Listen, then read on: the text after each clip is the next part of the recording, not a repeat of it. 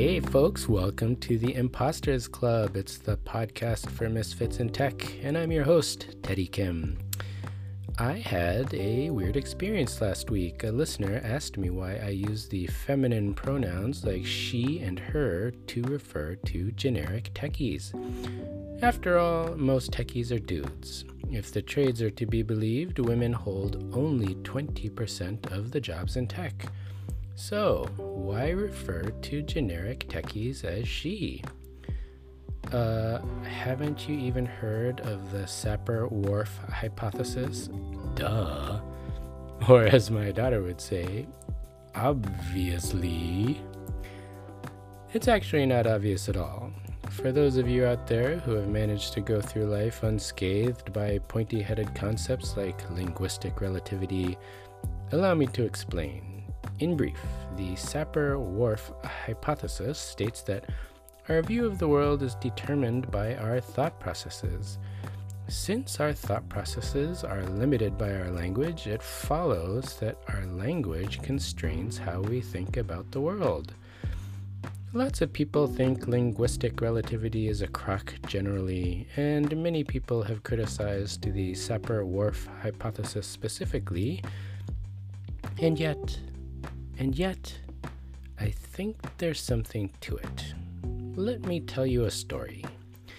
Back in the 90s, I went to law school. My first day as a 1L, I was struck by something very peculiar.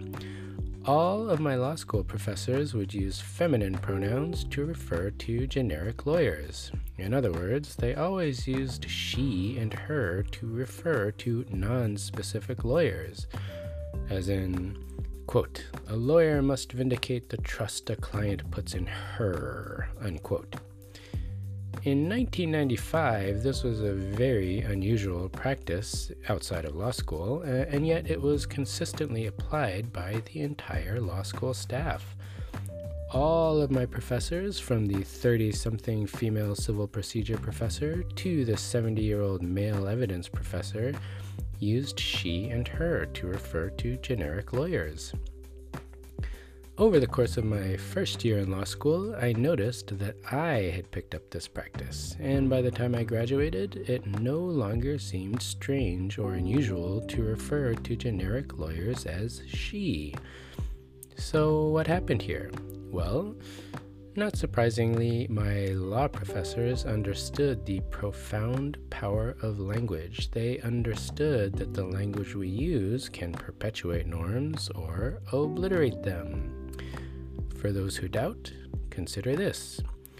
When I entered law school in 1995, the percentage of first year female law students was 44.6%.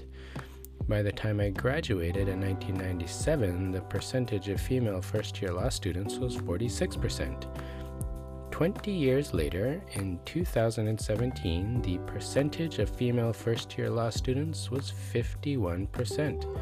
And today, the overall percentage of female lawyers is 60%.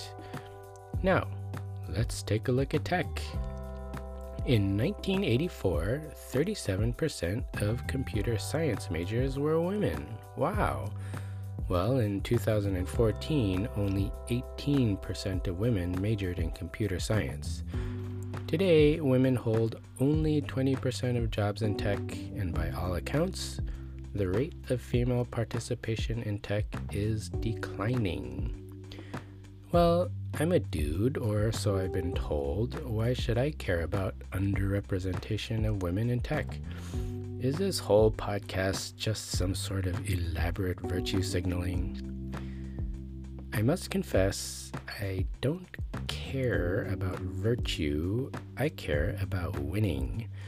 If you're at all serious about winning, why would you accept a situation where 50% of the planet isn't even in your talent pool? That makes no sense. And are we really in a position to artificially constrict the tech talent pool?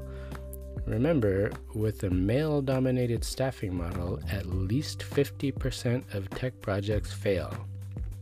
Hey, tech bros, maybe you actually suck at your job. Nah, Uh, well, as Oscar Gamble once said, they don't think it be like it be, but it do. And that brings me to a troubling question. Where are the grown ups in tech? Why are tech's putative thought leaders still hemming and hawing? Why are we having worthless debates about nothing burgers like the James Damore memo? Are you kidding me right now? Dude, we are in competition with other industries for the best people. Not the best male people, the best people. And from where I'm sitting, we're getting our asses kicked. So, less jaw jacking, more ass kicking. If some law school nerds can get on the same page about language, we can too. If the legal profession can fundamentally reshape itself in two decades, we can too.